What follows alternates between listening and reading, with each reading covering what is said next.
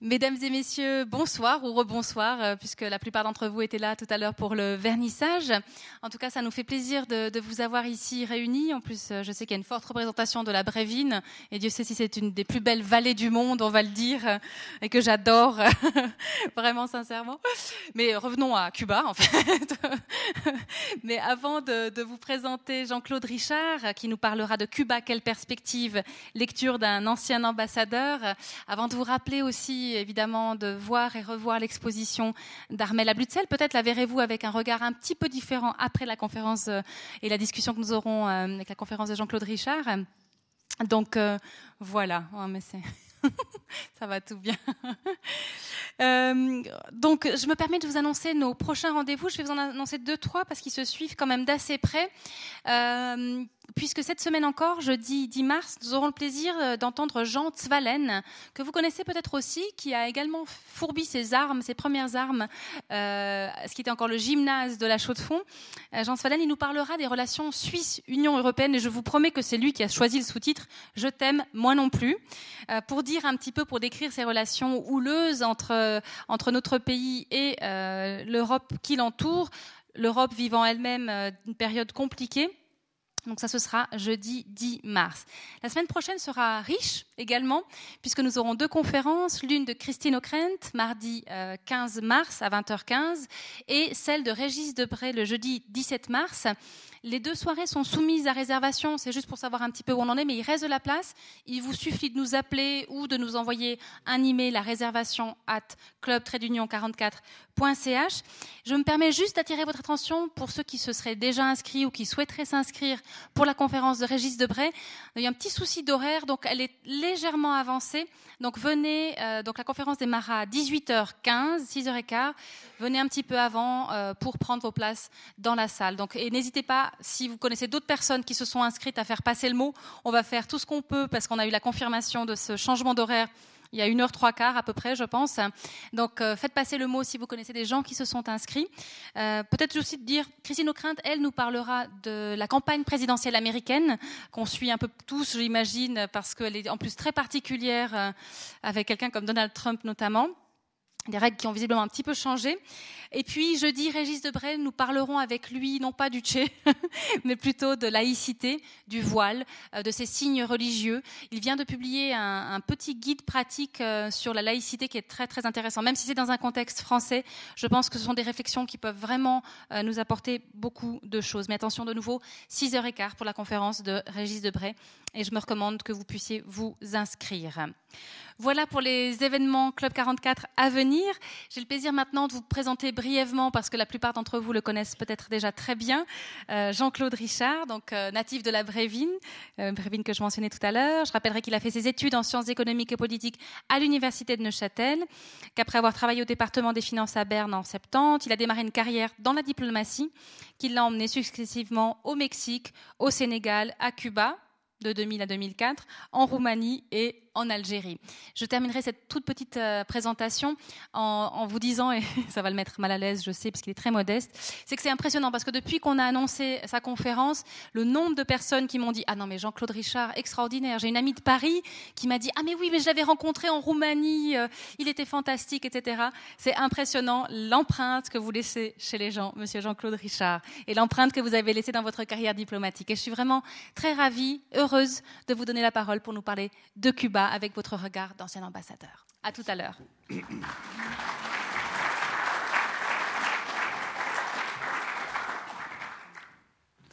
Madame la déléguée culturelle, mesdames et messieurs, j'avais commencé ma conférence en disant que c'était un périlleux honneur d'être au Club 44.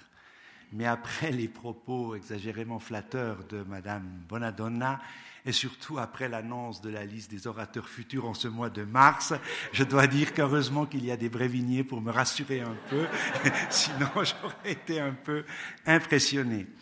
Bon, l'idée de Madame Bonadonna était que je donne ma perception de, de, Cuba, après y avoir vécu en effet quatre ans.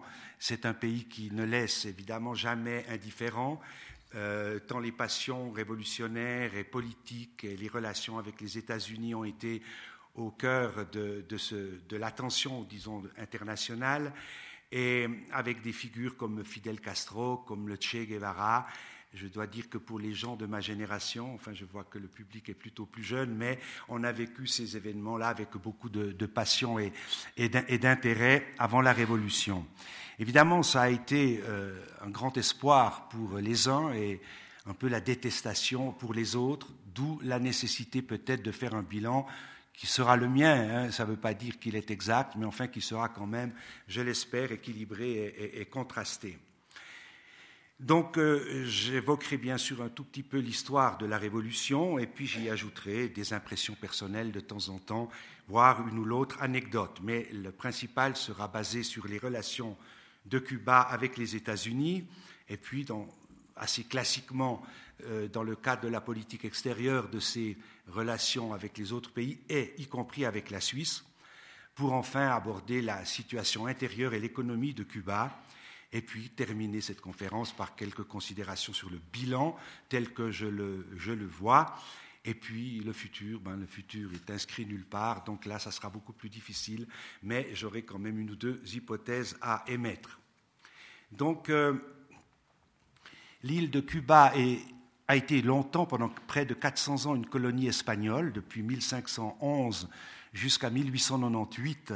C'est d'ailleurs la dernière euh, colonie espagnole, l'Espagne ayant euh, préalablement envahi, comme vous le savez, toute l'Amérique du Sud. Elle est devenue, donc l'île de Cuba, je ne sais pas si c'est masculin ou féminin, est devenue une république en 1902, mais les États-Unis conservaient euh, un droit d'intervention. Donc c'était un peu une autonomie ou une indépendance surveillée. C'est une île qui a 110 000 kilomètres carrés, c'est-à-dire euh, deux fois et demi la Suisse seulement, et avec une population de 11 millions d'habitants. C'était déjà le cas de mon temps, j'ai lu que c'était encore le cas. Tout ça pour dire que c'est très stable de ce point de vue-là aussi, et cela pour deux raisons principales. Euh, le taux de natalité, de fécondité des, femmes est de 1,45 enfants par femme, donc c'est relativement peu. Et d'autre part, les résultats de la politique de santé de l'île font que euh, les Cubains vivent en moyenne, dit-on, une espérance de vie de 79 ans, ce qui les classe dans ce domaine quasi au niveau ou même au niveau des pays développés, et non pas de la région, mais à niveau, niveau mondial. Bon, c'est donc en, le 1er janvier 1959 que Fidel Castro prend le pouvoir à La Havane et que, à partir de ce moment-là, euh, les relations avec les États-Unis se sont détériorées assez rapidement, puisque deux ans plus tard seulement, déjà le 3 janvier 1961, les États-Unis ont rompu leurs relations euh, diplomatiques avec Cuba. Et c'est depuis cette date, enfin depuis 1961, que euh, la Suisse a repris la représentation des intérêts américains à Cuba, ce qu'on appelle une fonction de puissance protectrice, alors que la Tchécoslovaquie, à l'époque encore communiste, prenait la défense des intérêts cubains à Washington. Quatre mois plus tard seulement, après euh, la rupture des relations diplomatiques, s'est passé un événement euh, dont je pense tout le monde se souvient.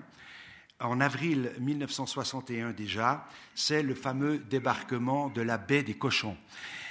Euh, c'était une tentative d'invasion militaire par 1400 Cubains, ce qui n'est pas énorme, 1400 exilés cubains, donc qui étaient partis aux États-Unis, qui ont été formés euh, par les États-Unis et par la CIA, dit-on, et je pense que c'est exact, pour envahir Cuba. La baie des Cochons se situant à, 200 kilomètres à peu près au, sud-est de, La Havane. Ça a été un fiasco complet. La, révolution, comme on dit, a, su résister. Et de mon temps et de tous les temps post-révolutionnaires, euh, c'était une grande occasion de fêter euh, la victoire de la révolution sur ces exilés cubains.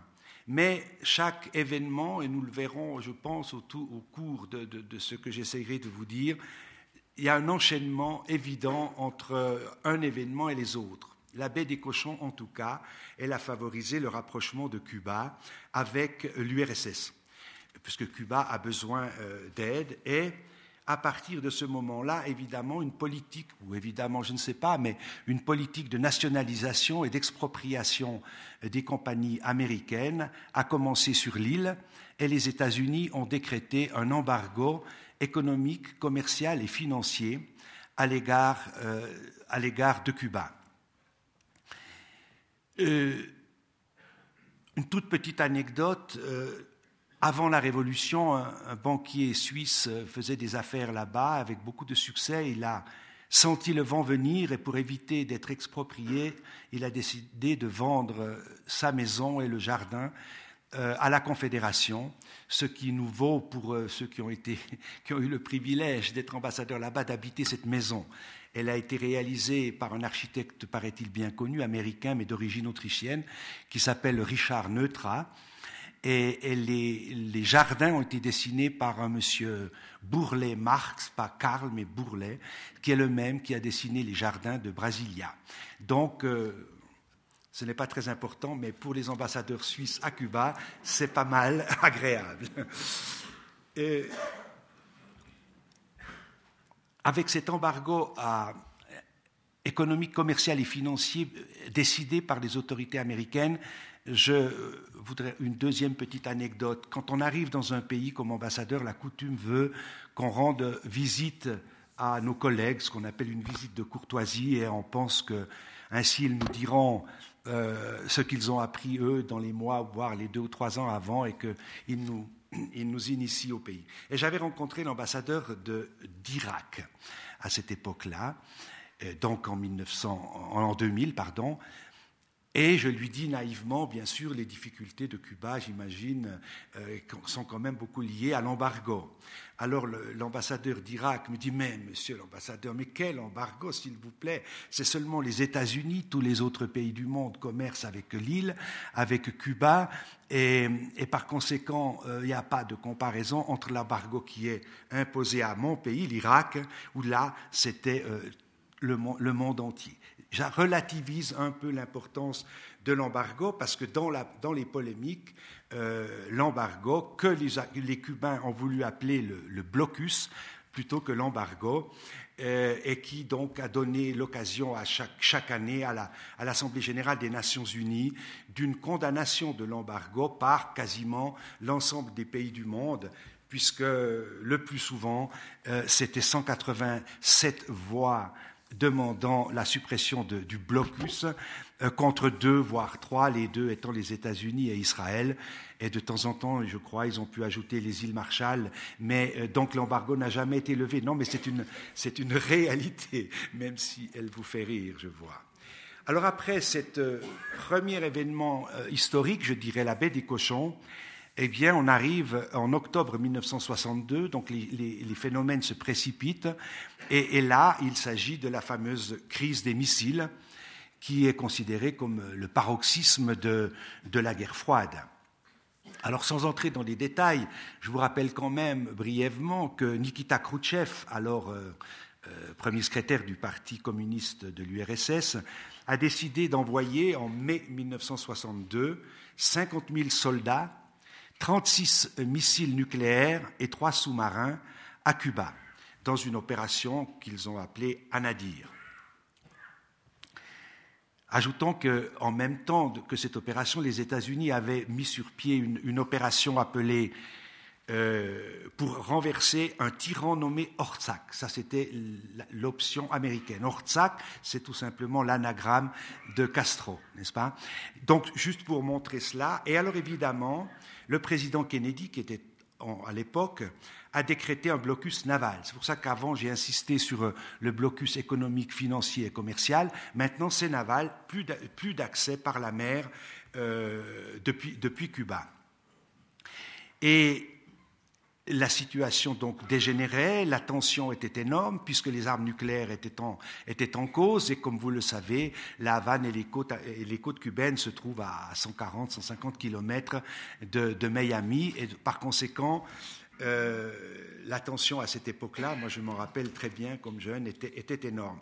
Finalement, il y a une intervention du pape Jean XXIII dont on dit dans la presse qu'elle a, elle a été relativement enfin, efficace, qu'elle a contribué quand même euh, à la fin des hostilités ou pour éviter les hostilités parce que le blocus euh, naval de Cuba était délimité et les, navires et autres euh, bâtiments de mer de l'URSS étaient arrivés à la limite en question. Et il y a eu l'appel du pape Jean-Paul Jean 23, pardon, qui a été aussi publié dans, dans la Pravda. Et Kennedy étant catholique, on pense qu'il a peut-être été sensible à cet appel. Toujours est-il que le 29 octobre de 1962, l'URSS a reculé et fait retirer tous ses navires. Et donc on a, euh, dans ce sens, évité de très peu une guerre nucléaire probablement. Je voudrais quand même mentionner que les, sous-marins soviétiques, on le sait depuis 2001, étaient dotés d'armes de torpilles à tête nucléaire également, à part les missiles. Donc euh, l'Église catholique, pourtant rejetée à, l'époque euh, par les autorités, a joué un petit rôle. Et comme vous le savez, les papes successifs aussi ont, joué un rôle, puisque le, le, pape euh, François a contribué à la libération de quelques, prisonniers dans les négociations entre les États-Unis et Cuba. Et puis, ben voilà, je vous rappelle que récemment, euh, c'est quand même à La Havane, un peu caprice de l'histoire, mais que le pape euh, François a rencontré Cyril, le patriarche Cyril de Moscou, et qu'après mille, mille ans de non-contact à ce niveau, ils se sont rencontrés à La Havane avec l'espoir de réconcilier un peu ces deux églises orthodoxes et catholique romaine. Enfin, ça, c'est un petit peu de l'anecdote, mais quand même. Après la crise des missiles, on entre dans une période appelée de, de détente jusqu'en 1975, date où ont commencé les négociations de la conférence d'Helsinki, qui était, vous vous rappelez, euh, là, la Suisse a joué aussi son rôle, en tout cas on l'attribuait à M. Brunner, un rôle important, des premiers contacts avec l'URSS pour qu'elle fasse un certain nombre de concessions dans les domaines de la liberté, d'expression, etc., qui ont finalement quand même conduit à, la politique de, Gorbatchev et, de petit à petit euh, euh, à à la chute de l'Union soviétique en 1991.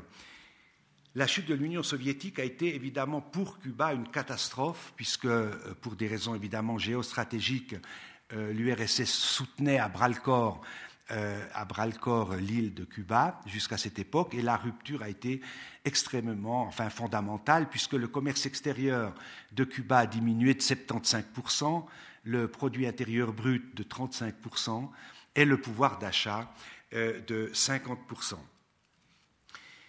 Euh, sous l'URSS, j'ai juste un ou deux témoignages d'amis cubains qui me disaient qu'avant la chute de l'Union soviétique, les Cubains vivaient bien et, grâce à cette aide et que les, les, plages de Varadero et autres qui sont maintenant réservées aux touristes étaient plutôt réservées euh, aux étudiants cubains, etc. Donc c'est une rupture de plus. Mais euh, dans la situation extrêmement grave et difficile dans laquelle s'est trouvé Cuba, euh, puisque euh, les pièces de rechange et tous les instruments étaient, soviétiques.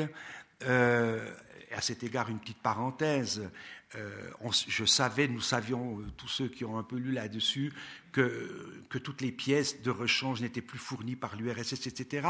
Et ce matin, dans le journal, qu'est-ce que je lis? Euh, Un des premiers investissements concrets des Américains sur la zone spéciale qui a été réservée pour, attirer les investissements étrangers est consacré à des tracteurs dans le nom Okum ou quelque chose comme ça, qui est une des divinités de la Santeria, qui est une, une religion euh, africaine, n'est-ce pas, mais encore pratiquée euh, à Cuba. Mais enfin, c'est intéressant que le premier investissement, c'était de faire des tracteurs, parce que dans le fond, depuis la chute de l'URSS, franchement, je crois qu'ils n'ont pas récupéré encore l'équipement nécessaire euh, au développement. Alors évidemment, là, Fidel Castro a déclaré une période spéciale en temps de paix. Cette période spéciale était une catastrophe, c'est-à-dire que Cuba euh, quasi mourait de faim. Et en plus, les Américains ont profité euh, de, resserrer encore l'embargo euh, qui était déjà en vigueur par deux lois qui sont peut-être pas très intéressantes, mais dont on parlait beaucoup, beaucoup à mon époque. C'est la loi Torricelli en 1992 et la loi Helms-Burton en 1996, c'est-à-dire avec l'effet et le désir clairement affiché euh, d'étouffer dans le fond euh, Cuba pendant cette période. D'ailleurs, le New York Times avait écrit à ce temps-là Nous devons faire le nécessaire pour que le peuple cubain soit suffisamment affamé pour qu'il se mette en colère et mette Castro à la porte. Euh, malheureusement pour eux, en tout cas, ils ont résisté avec des difficultés considérables, mais enfin ils ont résisté. Et, la situation, bien que complètement tragique dans les années 93-94, ont eu surtout pour conséquence euh, de favoriser ce qu'on a appelé le mouvement des balseros, c'est-à-dire de tous ces Cubains qui, sur des, petites embarcations partaient euh, sur Cuba euh, à leur risque et péril, un peu comme nos réfugiés qui arrivent à l'île de Lesbos maintenant, avec peut-être encore quelque chose de plus qu'ils étaient relativement attirés par les États-Unis selon une loi qui était une règle appliquée depuis 1966, donc depuis quelques années déjà, mais qui s'appelait je la rappelle parce qu'elle est intéressante en soi, c'est une loi qui s'appelle pied sec et pied mouillé, qui consistait à appliquer aux Cubains qui voulaient échapper à l'île, s'ils étaient attrapés en mer, ils étaient rejetés et repoussés dans leur, euh, dans leur pays, mais s'ils mettaient pied sec sur, euh, sur la terre américaine, euh, il pouvait rester, recevait, était accueilli par les États-Unis et avec le droit d'y rester, et en plus avec la green card, qui est ce fameux euh, sésame, ouvre-toi, que tous les, les immigrés des États-Unis espèrent euh, avoir. On arrive donc au chapitre que j'ai appelé de la politique extérieure, c'est-à-dire à la fin de la période spéciale, où, les Cubains ont survécu et qui, et commence, ne voyez aucun lien de cause à effet, mais enfin qui commence avec mon arrivée en 2000 à Cuba. Et là, on voyait immédiatement qu'une certaine reprise de l'activité, notamment évidemment touristique, euh, et, les investissements dans le domaine touristique étaient, peut-être que ça s'est un petit peu diversifié, mais étaient essentiellement euh, des, investissements de l'Espagne, l'ancienne colonie. Et, évidemment, avec tous les, les conséquences du tourisme, n'est-ce pas? L'un d'entre eux étant que les Cubains étaient très marginalement bénéficiaires de cela. Nous avons vu que les hôtels étaient réservés de Varadero et autres, dans le fond, il y a maintenant un peu plus, mais c'était quasiment interdit aux Cubains, à part pour ceux qui allaient servir dans les hôtels. Donc, marginalement, et puis, pendant cette période, pour des raisons évidentes, Cuba, et ça laisse des traces jusqu'à présent, c'est pour ça que je le mentionne, a introduit euh, le, dollar comme deuxième euh, euh, monnaie. Et, donc, ça a introduit des, effets pervers en quelque sorte, c'est-à-dire une économie à deux vitesses qui accentue un peu les différences de niveau de vie dans une économie et un, pays qui pourtant a une vocation égalitaire, mais ceux qui ont accès à des dollars, c'est-à-dire des contacts sous une forme ou sous une autre avec les touristes, euh, ils ont donc des dollars dans la poche et les autres n'en ont pas. Donc euh, ça pose, euh, le tourisme a toujours des effets bénéfiques et puis des effets secondaires que l'on n'attend pas. Je ne veux pas insister trop sur ce plan. J'avais aussi constaté, en arrivant, euh, à, ma surprise, je me rappelle à l'époque, que de nombreuses délégations européennes venaient à Cuba, de l'Union européenne notamment, euh, des délégations commerciales avec l'espoir de, prendre un peu pied, un peu ce qu'on voit maintenant en quelque sorte de nouveau, mais dans une mesure peut-être un peu plus grande. mais l'Union européenne de l'époque avait déterminé ce qu'on appelle une position commune des pays de l'Union européenne. Cette position commune date de 1996. Mais euh, sous le, le, Premier ministre espagnol Aznar et le Premier ministre italien Berlusconi, donc deux hommes euh, si vous voulez, bien marqué à droite. Euh, les choses se sont rapidement détériorées. L'Italie a décidé de, baisser le niveau de son aide à Cuba, ce qui engendre toujours dans la passion qui était celle de, Fidel Castro euh, une réaction émotionnelle très forte et les relations euh, avec l'Union européenne ont vécu une période dite de, congélation. Nous arrivons donc dans cette période avec, en 1999, l'arrivée de Hugo Chavez comme président du Venezuela. Et donc après l'URSS, on passe à une phase nouvelle d'aide pour euh, sous la forme que nous connaissons, donc puisque le, Venezuela est un grand producteur de pétrole et qu'il est même considéré comme étant le pays du monde avec les plus grandes réserves de pétrole. Et la fascination de Hugo Chavez, bien qu'il euh, jurait sur la Bible euh, il prêtait serment sur la Bible, était un admirateur euh, à l'évidence complet de, de, Fidel Castro, qui a exercé sur lui une, influence absolument certaine. Et donc, Cuba n'avait pour payer son, son, pétrole guère que les services médicaux et les médecins qu'elle a envoyés là-bas. Je crois que j'y reviens après, mais comme vous savez peut-être, on ne sait pas, mais les chiffres sont en général de 15 à 20 000 euh, médecins euh, cubains étaient, à, étaient au Venezuela. D'ailleurs, un certain nombre d'entre eux, euh, semble-t-il, ne sont pas forcément restés au Venezuela et ne sont pas forcément rentrés à Cuba, si vous voyez ce que je veux dire. Donc, dans cette situation difficile, Cuba a essayer d'élargir ses relations diplomatiques et bizarrement, enfin en tout cas c'est intéressant de le voir, est revenu un peu plus étroitement lié à la euh, Russie, pardon, puis à la Chine et enfin aussi un peu avec le Brésil, euh, puisque la phase, disons, de, gauche de la politique américaine, euh, latine-américaine est assez intéressante avec avec, euh, avec la Bolivie, avec euh, l'Équateur, avec le Brésil même, et aussi même avec l'Argentine de Madame. Mais les, choses changent. Mais enfin, et c'est à partir de cette nécessité, je pense, d'ouverture au monde, après ce que je viens d'expliquer, que se déroule euh, en avril 2015, on saute déjà, au sommet des Amériques qui a eu lieu à Panama.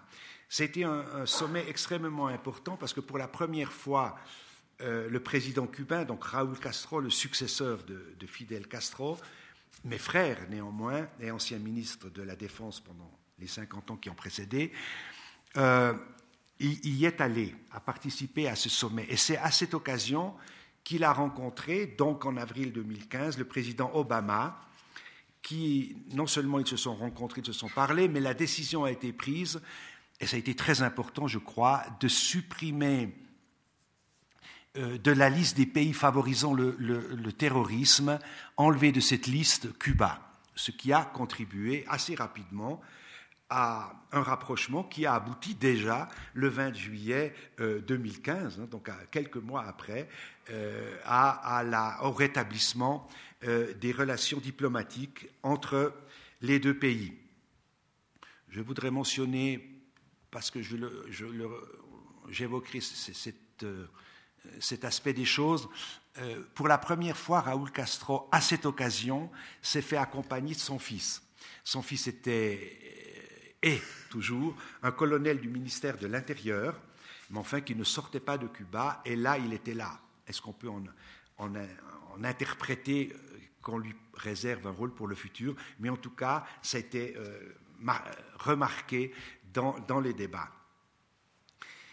Donc, euh, à partir de la reprise, évidemment, des relations, diplomatiques entre les deux pays, bien, ce qu'on appelle notre fameux mandat de, puissance protectrice euh, a pris fin et euh, de toutes ces activités qui ont été celles de, notre ministère, c'est la plus longue que nous avons eue, puisque de 61 à 2015, la Suisse exerçait cette puissance protectrice-là. Cela dit, j'y reviendrai peut-être euh, après, je crois. Je veux préciser quand même que l'établissement, le rétablissement des relations diplomatiques ne signifie pas la fin de l'embargo, parce que l'embargo l'annulation de l'embargo est entre les mains du Congrès américain. Et, dans les circonstances qui sont celles que nous connaissons de la période euh, d'élection présidentielle aux États-Unis, du, Congrès qui, reste quand même encore, je ne sais pas jusqu'à quand, mais enfin d'orientation républicaine, euh, tout le monde n'est pas du tout d'accord avec la politique d'Obama. mais enfin, et pourtant Cuba met au-delà des relations diplomatiques rétablies, ce qu'on appelle, pour avoir la normalisation des relations, Cuba met trois euh, conditions qui seront probablement pas trop difficiles, mais enfin, elle veut, évidemment, Cuba veut la fin de l'embargo, euh, récupérer Guantanamo, qui est toujours quand même, euh, depuis le début de la République de 1902, euh, est toujours là et maintenant avec les prisonniers que, nous savons. Et puis Cuba fait aussi une revendication en termes d'indemnité pour tout ce qu'elle a perdu pendant la période pendant la période de l'embargo. Et alors là, les chiffres sont fantaisies, je ne les ai même plus en tête, mais c'est à coût de centaines de milliards, enfin. Donc on voit très bien qu'ils n'arriveront pas à se mettre d'accord sur, et je sais comment Cuba a calculé euh, les pertes qu'ils ont faites, mais enfin c'est une des trois conditions exprimées par Cuba. Sur le plan multilatéral, je voudrais seulement dire que Cuba n'est pas actif dans tous les domaines, puisque au sommet des Amériques, c'était la première fois. Cuba n'est toujours pas membre de l'Organisation des États américains, mais par contre, à l'ONU, à la Commission des droits de l'homme et dans le groupe des 77, c'est-à-dire des pays qu'on appelait à l'époque les pays en droit de développement, etc., Cuba a, incontestablement un rôle actif ou pour se défendre sur sa conception des droits de l'homme, mais j'y reviendrai, ou, pour d'autres raisons. Mais dans le cadre du groupe des 77, euh, Cuba a évidemment de, très nombreux amis euh, parce que les, pays d'Amérique latine, les pays africains, les pays asiatiques, j'ai vécu ça d'assez près, euh, étaient des, admirateurs sur les réussites de, Cuba dans le domaine de la lutte contre l'illettrisme et, pour la santé. Euh, très brièvement, j'avais fait, en tant que représentant passif des États-Unis, euh, j'avais fait une visite à Washington et dans un dîner, on m'avait demandé si Cuba avait des amis et j'avais eu le malheur de répondre que, que, oui, que beaucoup de pays se considéraient comme des amis de Cuba. Ça n'avait pas été très apprécié et pourtant c'était une évidence puisque euh, aux votations sur l'embargo, on le voyait et puis on le voyait dans d'autres occasions. Ça, me fait venir euh, justement à la politique des droits de l'homme dans ce cadre-là. Et je crois qu'il est important de souligner que, la conception même des droits de l'homme de Cuba n'est pas tout à fait la même que la nôtre, ou en tout cas n'a pas les mêmes priorités. Eux, et les pays en général de cette même inspiration politique, favorisent les droits économiques, sociaux et culturels au détriment des droits civils et politiques qui sont plutôt les options fondamentales des pays, disons, occidentaux. Les droits politiques, les droits d'association, la liberté d'expression, la liberté de mouvement, parce qu'évidemment les Cubains n'ont pas le droit de mouvement et pas beaucoup non plus à l'intérieur de l'île, la non-existence d'élections libres, d'un pouvoir judiciaire indépendant, tout ça, ce sont évidemment euh, des revendications des, pays occidentaux et même dans la position commune de 1996, on, en appelle toujours à un respect plus grand des, droits de l'homme dans notre conception. Non, les deux existent, mais enfin avec cet accent-là. Donc ça, c'est un peu une condition euh, qui n'est pas respectée par les Cubains. Les conditions carcérales sont évidemment extrêmement difficiles. Vous avez vu les, photos. L'état des, maisons de la Havane sont quand même dans un, état assez lamentable, même si certaines améliorations ont été faites dans une perspective touristique. Peut-être que j'y reviendrai avec les revenus précisément du tourisme. Mais euh, il y a 60 000 détenus, mais je ne sais pas exactement quelle proportion euh, ça veut dire par rapport à d'autres. Je crois que le pays qui a le plus de détenus, c'est les États-Unis, donc on peut pas. C'est toujours un peu difficile de faire ces comparaisons. Mais euh, ce que je peux dire, c'est que les prisons ne sont pas visitables par des organismes internationaux, ni même, et encore maintenant, pas par le CICR. Moi, j'avais reçu des délégués venant d'Amérique centrale euh, du, CICR qui demandaient, ce qui est une des tâches quand même prioritaires du CICR, la visite des prisons, il ne l'a pas obtenue, et ne l'a, à mon avis, il ne l'a toujours pas. On n'a pas quand même, néanmoins, malgré ces déficiences que j'ai déjà mentionnées, on n'a pas euh, véritablement constaté des exécutions euh, c'est le vocabulaire un peu juridique, mais d'exécutions extrajudiciaires, sommaires ou arbitraires, ni de torture, ni de peine ou traitement cruel, inhumain et dégradant. Ce sont les critères que, nous prenons. Ça n'a pas, on n'a pas beaucoup de, reproches à faire sur la base de ces critères que je viens de définir. Quant à la peine de mort, elle existe toujours à Cuba. Euh, je pense que c'était en 2003, euh, quand j'y étais, de nouveau, il n'y a pas de lien, mais euh, que les trois derniers condamnés à mort ont été exécutés. Et depuis, on considère que Cuba, bien que gardant juridiquement la possibilité d'exécuter, est considéré comme, on considère qu'ils, ont, qu'ils appliquent un moratoire, un moratoire de fait. Bien sûr que la conception des, libertés individuelles à Cuba n'est pas la nôtre. on considère en principe que la personne, c'est plutôt un, danger social qui doit être contrôlé pour euh, se mettre aux normes euh, de la morale socialiste. Donc, de nouveau, je.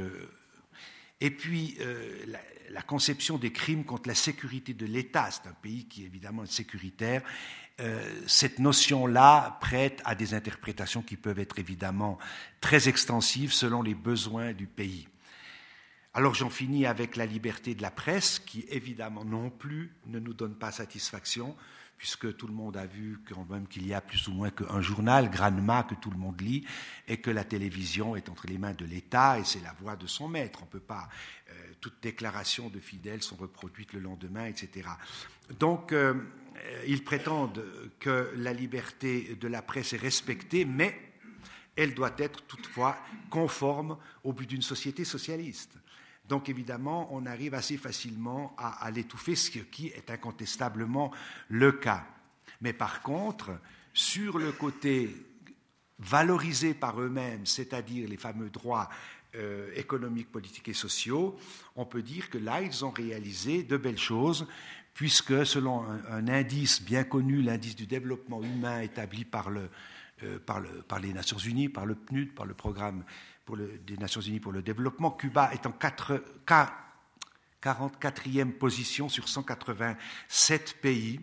Donc euh, c'est pas mal et c'est dû évidemment au niveau d'éducation et à l'espérance de vie. Donc là, je l'ai déjà mentionné. Quelques mots sur euh, sur euh, les relations entre la Suisse et Cuba. J'ai mentionné notre mandat de représentation euh, qui dure toujours, euh, mais qui a été nettement atténué dans son importance à partir de 1977, c'est-à-dire au moment où, sous la présidence du président Carter aux États-Unis, on a ouvert cette section des, section des, intérêts américains de l'ambassade de Suisse à La Havane. Donc cette section de l'ambassade euh, moi, j'avais une quinzaine de personnes en tout, mais à la section de l'ambassade de Suisse, il y avait 60 Américains et puis 250 euh, Cubains pour gérer euh, ce qu'on appelle les accords migratoires entre les deux pays. Mais enfin, c'est maintenant le même bâtiment qui était occupé à l'époque, qui est devenu maintenant celle qu'on voit à la télévision, enfin qui est maintenant l'ambassade américaine. Mais enfin, c'était, c'était la section de mon ambassade, si j'ose vous faire rire. Mais je voudrais quand même mentionner que pendant, dans ces mandats de puissance protectrice, il y a une période quand même très importante pour la Suisse. C'est celle de notre ambassadeur Emile Stadelhofer. Un nom que je crois qui mérite d'être mentionné parce qu'il a joué un rôle dans les années les plus difficiles, 61, 62, jusqu'en 65, hein, un rôle extrêmement important puisqu'il était le seul contact euh, représentant les Américains avec Fidel Castro et il avait eu l'avantage, par son talent diplomatique sans doute, d'établir une relation absolument d'amitié et de respect mutuel en tout cas avec Fidel Castro. De sorte que lors de la crise de la baie des cochons, il a pu jouer un rôle euh, important pour euh, jouer un troc entre euh, les Américains et Cubains, c'est-à-dire en favorisant une aide médicale dont avait besoin l'île à Cuba, contre euh, la libération de prisonniers qui avaient été faits pendant la baie des cochons.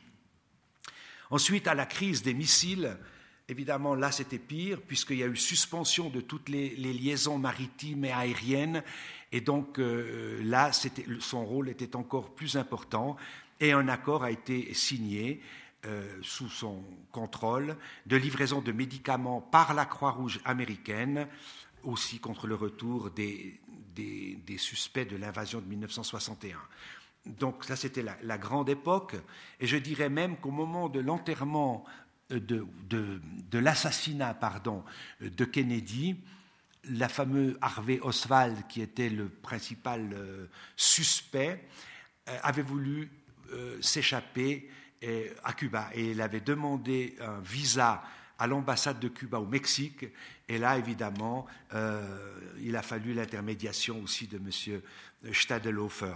Et finalement, euh, en 1965, euh, Fidel Castro euh, en avait marre, j'imagine, et il a décidé de dire, contrairement à avant, OK, vous voulez aller aux États-Unis, allez-y et fichez-nous la paix. Et pour cela, évidemment, il y a eu beaucoup de candidats et un pont aérien a été mis sur pied euh, entre La Havane et Miami, qu'il a fallu contrôler ceux qui partaient, etc. Et c'était encore euh, entre, entre, les mains, disons, de l'ambassade de Sud de l'époque. Mais pour résumer, il y a 260 000 Cubains qui ont utilisé ce pont aérien euh, mis sur pied à cette occasion dramatique. Sinon, les relations avec la Suisse n'ont pas toujours été aussi dramatiques. Déjà en 1865, on, a, on avait un consul honoraire sur place pour favoriser le, le les échanges, enfin commerciaux, des hommes d'affaires qui allaient. En général, on a un consul honoraire, c'est-à-dire quelqu'un de la nationalité du pays dans lequel on est, non pas suisse. En 1929, je voulais juste évoquer cette ouverture par Nestlé d'une usine de boîte, euh, usine de lait en boîte, euh, qui a été nationalisée en 1960. Mais je vous le mentionne parce que moi, en 2003, j'ai été invité euh, à inaugurer une nouvelle usine Nestlé euh, pour les ice cream, les, crèmes glacées dont sont friands en général les, latinos. Et, donc, euh, Nestlé revenait, et c'était le seul investissement concret, hein, investissement direct de la Suisse à Cuba, et je crois que c'est encore le cas aujourd'hui. C'est la seule usine qui, maintenant, on reparlera des développements récents. Mais bon, on a fait un, traité de commerce. Je crois mentionner aussi, euh, en lien entre la Suisse et, Cuba, la création euh, par le docteur Franco Cavalli, un oncologue euh, suisse bien connu, tessinois, qui a été longtemps quand même aussi, en plus de son, activité médicale, qui a été aussi donc député du Tessin au Conseil national il a créé une organisation qui s'appelle Medicuba en 1992. Donc ce n'est pas un hasard, c'est au pire moment de la période spéciale, j'ai dit 92, 93, 94, et pour euh, euh, donner une aide médicamenteuse euh, venant de la Suisse. Il est évidemment à maintenant encore un, tel ami de Cuba qu'il est reçu avec, je dirais presque avec le tapis rouge. Mais enfin, c'est une action qui, a donné du crédit, je dois dire, à, à l'amitié, aux relations entre nos deux pays. En 1998, pour cela il faut des bonnes relations, on a quand même reçu en Suisse la visite officielle de Fidel Castro, qui est venu et donc avec grand succès, il s'en rappelait encore en l'évoquant chaque fois qu'on avait l'occasion de le voir, enfin. Euh, on a, cela a favorisé et manifesté la qualité des, relations et depuis peu après, euh, on a eu des consultations politiques bilatérales qui comprennent un volet, un volet droit de l'homme, comme on doit toujours avoir un volet de droit de l'homme, mais surtout, deux ans après la visite de Fidel Castro, on a ouvert euh, une délégation de la DDC, euh, de la Direction du, Développement, euh, depuis l'an 2000, et qui donne une contribution de je ne sais pas si c'est depuis le début, mais enfin c'était de l'ordre de 8 à 9 millions. On fait des choses avec 9 millions à Cuba. Euh, avec une aide dans le domaine de l'agriculture, dont Dieu sait si euh, Cuba a besoin, dans les sources d'énergie renouvelables aussi, et la gestion des niveaux communaux. Euh, j'ai eu le plaisir de lire il y a peu deux, trois semaines, dans le journal, que le programme de la DDC a été prolongé jusqu'au 2020 et comportera la somme jusqu'à 10 à 12 millions selon, selon les besoins. Enfin, en conclusion, la Suisse est quand même dans ce contexte-là, le troisième donateur à Cuba, après l'Union européenne et le Canada. Alors, quand tout va bien, on signe des accords. On a signé un accord sur la protection réciproque des investissements. Je pense que pour le moment, il n'a pas encore beaucoup d'effet. Par contre, un accord sur le transport aérien régulier qu'on a signé en 2005, et je crois que c'est cet accord qui a ouvert, les, vols bi-hebdomadaires maintenant par la compagnie Edelweiss, qui est une dépendance de, Suisse, mais enfin, entre euh, les vols entre, donc, euh, entre Zurich et La Havane. Euh, parce qu'on considère que 25 000, on disait de montant 30 000, mais je ne sais pas, quelque part entre 25 et 30 000 touristes quand même suisses se rendent à Cuba, et notamment par l'intermédiaire de cette compagnie qui fait, qui fait ses vols entre Zurich et La Havane. On a aussi euh, signé, j'arrêterai là, mais un accord sur le transfèrement des personnes condamnées. Je ne sais pas si tout le monde sait ce que ça veut dire, mais je trouve assez intéressant. On en a avec quelques pays, pas avec tous, mais cet accord permet, en cas d'arrestation pour un délit euh, important dans un de nos deux pays, le, condamné commence sa condamnation dans le pays où il a commis son forfait, mais peut, il y a marge de discussion, mais enfin, le terminer dans les prisons de son propre pays. Donc, un Suisse qui serait arrêté, allez savoir, pour trafic de drogue à Cuba, serait certainement emprisonné à Cuba, mais si tout se passe bien, il pourrait quand même terminer le temps pour lequel il a été condamné, mais dans les prisons suisses, ce qui est quand même relativement agréable à savoir pour les candidats à ce genre de forfait. En termes de politique intérieure, évidemment, ça découle de ce que je vous ai dit déjà, c'est-à-dire que c'est un pays stable, parce que dans un pays euh, politiquement stable, quand il est contrôlé de façon si autoritaire et si, avec le risque de représailles étant si grand, et les contrôles policiers de toute nature, euh, on se risque difficilement euh, d'être dissident et de réclamer une transition vers la démocratie ou l'économie de marché.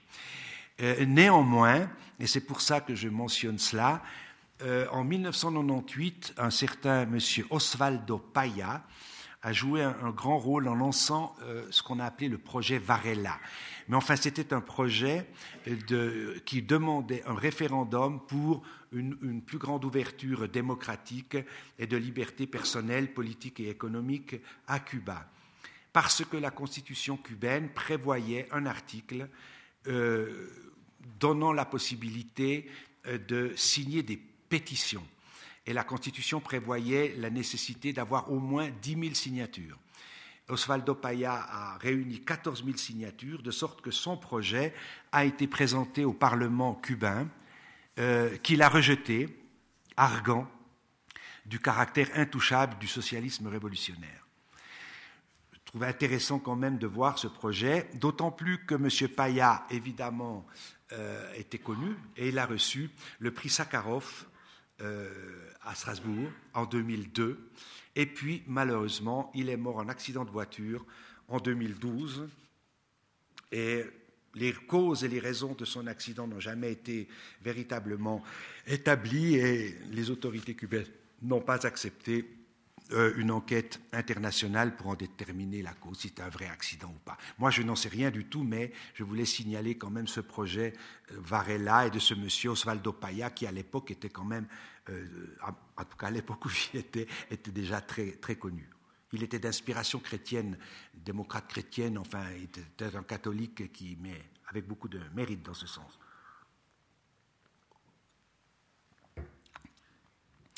Et c'est dans ce cadre-là, juste après euh, Paya, euh, que euh, les États-Unis de Bush ont décidé de renforcer l'embargo. Alors quand on dit renforcer l'embargo, il y a eu des moments serrés, des moments plus... Mais ça, ça veut toujours dire un peu plus de droits d'autorisation pour des Américains de visiter Cuba, ou un peu moins, ou bien des sommes qu'on appelle, vous savez, ces transferts financiers qu'on appelle à Cuba les remessas, mais qui sont en français des transferts financiers, que les Anglais appellent remittances, peu importe, mais c'est extrêmement important de savoir si les Cubains peuvent envoyer 100 dollars par mois ou bien 20 dollars par mois, parce que des millions, disait-on, et je pense que c'est le cas toujours, euh, euh, des millions de familles cubaines vivent grâce à cet envoi de leur famille, mais qui travaillent aux États-Unis, puisqu'on estime, je le dis après, mais enfin c'est égal, on estime quand même que euh, les remessas s'élèvent à 2 à 3 milliards de dollars. On ne peut pas savoir bien parce que certains passent par... Euh, par Western Union ou, ou, autrement, mais enfin, moi j'ai vu plusieurs Cubains, qui ont eu l'occasion d'aller aux États-Unis et qui rentraient avec des dollars qu'on ne peut pas contrôler. Donc euh, c'est pour ça qu'on dit entre 2 et 3 milliards.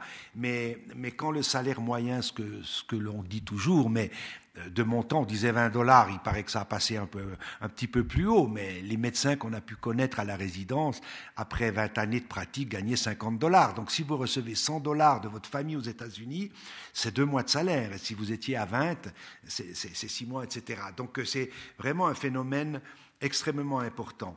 Mais donc ces restrictions du président Bush, plus l'irritation de Fidel Castro au projet Varela, c'est à ce moment-là que, Fidel euh, a décidé de faire un procès expéditif de 175 dissidents qui n'ont pas été condamnés à mort, mais enfin qui ont été un peu critiqués par euh, leur euh, caractère expéditif, et puis qu'il a condamné à mort trois Cubains qui avaient tenté, paraît-il, de détourner un bateau un bateau cubain pour le diriger vers les États-Unis. Ça, ce sont les trois derniers condamnés à mort que j'ai déjà mentionnés dans ce contexte. Euh, alors, dans cette période de difficulté de l'embargo, je vais être bref aussi, mais euh, la politique touristique, qui était presque la seule euh, véritable activité économique et fournisseuse de, devises, était sous l'empire et, le contrôle de l'armée, c'est-à-dire de Raúl Castro, le président actuel, pendant qu'il était donc ministre de la Défense et, les agences touristiques, Gaviota, que probablement ceux qui sont allés à Cuba ont, entendu parler, avec Gaviota et Horizontes, qui étaient toutes sous la dépendance euh, de, Raúl Castro à l'époque. Donc, euh, c'est une nouvelle explication des réactions émotives et sécuritaires absolues du président Castro qu'on peut expliquer d'ailleurs parce que quand même il a été victime de pas mal de, tentatives d'assassinat par ses opposants venant du, Nord. Hein. Donc une obsession sécuritaire, ça pouvait se justifier. Néanmoins, euh, évidemment que euh, sa réaction était toujours, on peut qualifier, d'excessive. Moi, je me rappelle à quel point il, euh, mentionnait la révolution, la patrie, la dignité, l'indépendance, la souveraineté, la lutte pour les idées, qui sont des concepts inlassablement répétés dans les discours officiels. Je trouve intéressant parce que la patrie, ça fait pas très de gauche si dans nos pays. Ça dépend comment. Euh, la défense, euh, à la gauche est plutôt antimilitariste, mais je vous assure qu'à Cuba, euh, sous Raúl Castro, c'était pas le cas. Donc tout ça est intéressant pour relativiser un peu ou en tout cas adapter. Mais le grand slogan de, Cuba à la fin de tous les discours, c'est patria y muerte, o muerte, non, la patrie ou la mort. C'est un peu tiré de, du Venezuela de de Bolivar qui lui criait Libertad o muerte. Alors, à Cuba, c'est devenu euh, Patria o muerte, ou alors, euh, deuxième slogan, Hasta la victoria siempre. Donc, euh, je crois que même si vous avez passé trois jours à Cuba, vous avez entendu cette phrase. et, donc, je trouve que ça qualifie bien. ça qualifie bien l'état d'esprit, disons, de la pensée, où tout est politique et peu importe que soient les, les, conséquences. Et puis voilà. Donc, on arrive déjà à la maladie de Fidel Castro, qui en 2008 tombe malade et donc euh, est remplacé à d'intérim par son frère, l'ancien ministre de la Défense, euh, Raoul, qui deviendra d'ailleurs deux ans plus tard, en 2008, euh, j'ai dit 2008 avant, c'était 2006, en 2008 il devient, Raoul, vraiment le, président élu. On dit président des conseils d'État et des ministres. Pour le qualifier, donc il a au moins ces deux chapeaux, mais on ne parle pas beaucoup du troisième chapeau, il est quand même le premier secrétaire du Parti communiste cubain. Donc on voit la, concentration euh, du pouvoir, même quand on dit le président, mais officiellement il est ce que je viens de, vous dire. Alors Raoul, euh, je ne sais pas, mais moi j'avais le souvenir qu'au moment de la Révolution, etc., on disait oui, Fidel, c'est un dur, mais alors Raoul, c'est pire. Or, l'histoire montre clairement que Raoul est plutôt le pragmatique par rapport à l'idéologue euh, qu'a été, qui est toujours sans doute euh, Fidel Castro. Donc Raoul a, fait quelques réformes euh, politiques de timide décentralisation, mais il a surtout modifié la loi électorale en limitant à deux termes de cinq ans. J'espère que ça sera plus, facilement appliqué et respecté que dans certains pays africains qui, au terme des, deux mandats, le prolongent. Mais enfin, lui a, limité à deux termes de cinq ans les hautes fonctions de, de l'État. Et il a nommé euh, en 2013 un premier vice-président, un certain Miguel Diaz-Canel, je ne connaissais pas, mais il avait 53 ans, il, en a donc maintenant 26. Je mentionne ça parce que euh, j'y reviendrai un petit peu dans les conclusions, je trouve que c'est un, signe que la succession des deux frères Castro est en préparation, n'est-ce pas? Il y aura d'autres exemples que je vous donnerai. Je crois que je fais une fausse hypothèse, mais euh, Miguel Diaz-Canel, quand j'ai lu ça, ça m'a tout de suite résonné que Diaz était la famille, le nom de la première épouse de Fidel Castro. Et le fils qu'il a eu avec euh, cette dame, dont j'oublie le nom, mais le prénom, mais en tout cas, elle s'appelait Diaz Ballard. Alors je ne sais pas si de près ou de loin, euh, il n'y a pas un lien de la famille Diaz, ce qui serait intéressant quand même à savoir. Mais c'est une hypothèse gratuite, oubliez-la. Mais en tout cas, il est là et on, verra au prochain congrès euh, du Parti communiste cubain en avril prochain. Euh, on, verra si euh, Miguel Diaz-Canel est, confirmé ou élevé encore plus, ce qui serait vraiment un signe, de, son rôle probable dans la période post-castriste. Cela d'autant plus intéressant que, que Raoul a décidé de ne pas se représenter après 2018 et donc que si tout va comme prévu maintenant, euh, Cuba aura un nouveau président en 2018, qui pourrait être, si tout va bien, euh, euh, ce Miguel Diaz-Canel. Bon, je vous dis une petite anecdote aussi à ce sujet.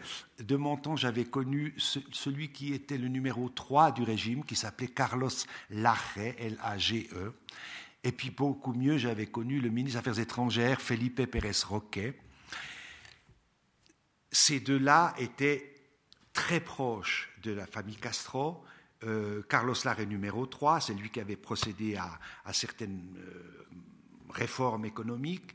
Euh, et puis, le, ministre des Affaires étrangères était le, le, bras droit de Fidel Castro depuis l'âge de 18 ans, etc. etc.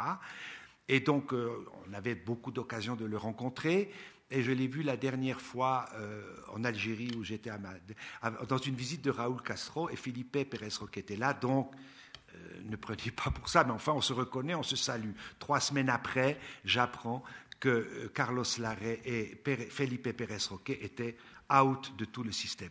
Qu'avait-il fait? Je n'en sais rien, mais probablement avait-il eu des discussions un petit peu préparant le post-castrisme, en tout cas ça avait suffi à les éliminer. Euh, et j'avais rencontré en Roumanie euh, le ministre du Commerce extérieur, M. Malmirka, qui est toujours et qui était déjà de mon temps. Et puis je m'étais approché de lui en lui disant Que devient Felipe? Parce qu'à Cuba, on s'appelle par les prénoms en quelque sorte et personne n'est frappé si, si, je dis Felipe, même si ce n'était pas mon copain. Il me dit Mais Felipe, il est ingénieur, donc il a repris son travail. Enfin, tout était parfaitement normal. bon. Euh, dans les relations avec l'Église, je voulais mentionner quand même que la Constitution en 1992, pendant la période spéciale, a été modifiée et qu'on a transformé euh, ces relations, on a donné une nature laïque et non plus athée euh, de l'État cubain, ce qui accentuait quand même la liberté de croyance et permettait à des personnes engagées religieusement d'avoir accès à la fonction publique, ce qui n'était pas le cas avant. Et puis sinon, eh bien, je vous ai mentionné les, papes euh, qui ont fait quand même des visites importantes. J'ai parlé de celle de François, mais c'était la dernière. Jean-Paul II y est allé en, 1992, euh, 1997 et Benoît XVI euh, en, en 2015 la dernière visite du pape avait vraiment contribué à la libération d'un certain nombre de prisonniers. Je vois que le temps passe très vite. Dans les autres et donc, euh, cette rencontre aussi avec Cyril, donc les, relations avec l'Église se sont très nettement euh, améliorées. D'ailleurs, lors de la dernière visite, Raoul est allé accompagner le pape dans toutes ses visites, y compris à, Santiago, comment s'appelle l'église. De, la euh, attendez, ça m'échappe, du cuivre, du cobre, là voilà, exactement. Il est allé là, enfin, comme presque dans l'église, comme s'il faisait peut-être un retour final au mysticisme, mais c'est de, nouveau une hypothèse, mais en tout cas, ça marche pas mal. Euh, en 2013, je parlais donc des réformes introduites politiquement par, Fidel, par Raoul. Il a aussi alors très nettement libéré la loi sur les migrations et en facilitant alors de façon très importante les sorties et les retours des émigrés. Euh, dans ce cadre-là, il y a des chiffres que de temps en temps il faut mentionner la section, de la section des intérêts américains délivre en 2015, grâce à ces mesures de, libération, 500 visas de tourisme par jour. Et puis, 25 000 visas d'immigration permanents annuels. Ça, c'est un système américain que peut-être vous avez vu dans d'autres pays. Les Américains donnent au tirage au sort un certain nombre de visas. Moi, j'avais vécu ça aussi au Sénégal. Et les gens euh, étaient heureux comme tous. Ils étaient tirés au sort parce que s'ils sortaient du tirage au sort, ils avaient le droit, et la green card, le droit de travailler et de rester aux États-Unis. À Cuba, ils ont appliqué cette règle à 25 000 visas. Donc, c'est dire que le mouvement est important. Mais malgré tout cela, et je crois que ça vaut la peine de le mentionner parce qu'on l'a vu récemment dans les journaux, enfin il y a quelques mois, euh, la fuite des Cubains euh, par la voie terrestre s'est accentuée de sorte que le Nicaragua a dû interdire aux Cubains de traverser leur pays pour ne pas, qu'ils passent euh, trop, rapidement au nord. Le, Nicaragua, l'Équateur, qui est aussi un, pays ami, a introduit les visas, et tous les pays d'Amérique latine ont maintenant introduit le visa pour les Cubains. Ça paraît un peu bizarre.